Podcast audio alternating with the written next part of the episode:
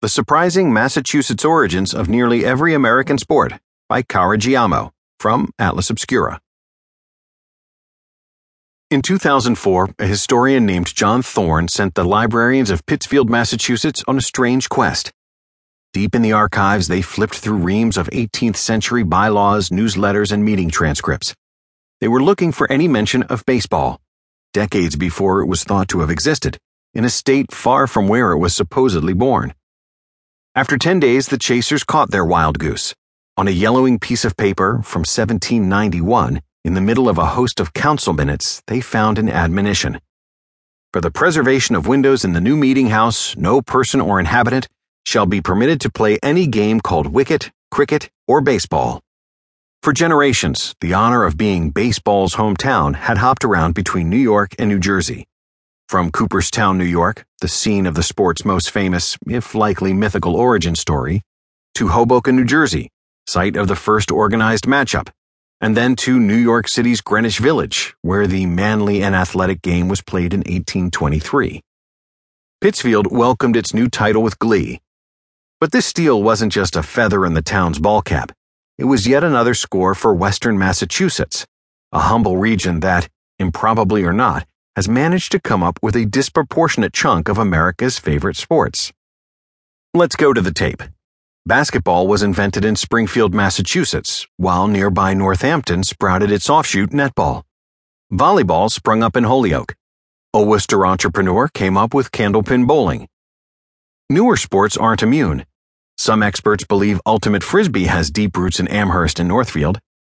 When you add in Pittsfield's claim to baseball, that means at least six beloved sports were developed within about a hundred miles of each other. What makes this swath so special? There are a number of reasons why Massachusetts was a hub of sporting inventiveness, says John Nauright, a professor at the University of North Texas and an international sports history expert, before elaborating on three of them. First, Massachusetts benefited from its ties to other innovative areas, particularly Britain, which has a long roster of sports inventions, and Canada, still part of the British Empire at that time. Canadians such as James Naismith, inventor of basketball, taught in the state, says Nauright. Indeed, Naismith played an outsized role in Western Massachusetts' destiny as a sports empire. Netball was largely inspired by his creation of basketball, and volleyball was invented by a protege of his who stayed close by. More recent international ties have kept Massachusetts recreationally creative too. Through the migration of English and Portuguese workers to many of the mills in the state, places like Fall River became a hub for soccer in the USA, Nauright points out. Second, Massachusetts has long been a center of higher education. This means a couple of things energetic young men and women looking for interesting ways to stay healthy, and a propensity for the kind of scrupulousness that turns a pastime into a sport.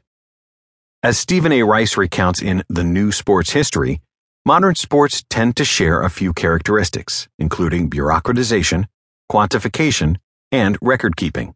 In fact, candlepin was invented so that recreational bowlers could finally compete with one another.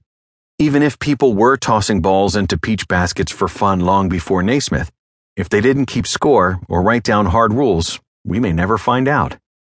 Third, there's the weather. Many of the sports in question, from basketball to bowling, can be played easily even on the snowiest, coldest days. These new indoor games enabled men and women to compete in sports without the need to be outdoors through the winter months, Nauright says. Of course, attempting to pinpoint the origin of particular sports involves a certain amount of playfulness.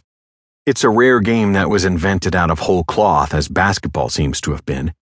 Most evolved slowly, moving around without regard for borders, or arising spontaneously in a number of places. As Thorn himself wrote after his Pittsfield discovery, we can only suppose that if baseball was banned in Pittsfield in 1791, it was not a nuisance devised in that year. Rather, baseball appears to have sprung up everywhere, like dandelions. Arguing over where those first seeds came from feels like a sport in itself in which case this Massachusetts resident just made her first play. To the rest of the country, I say, your move.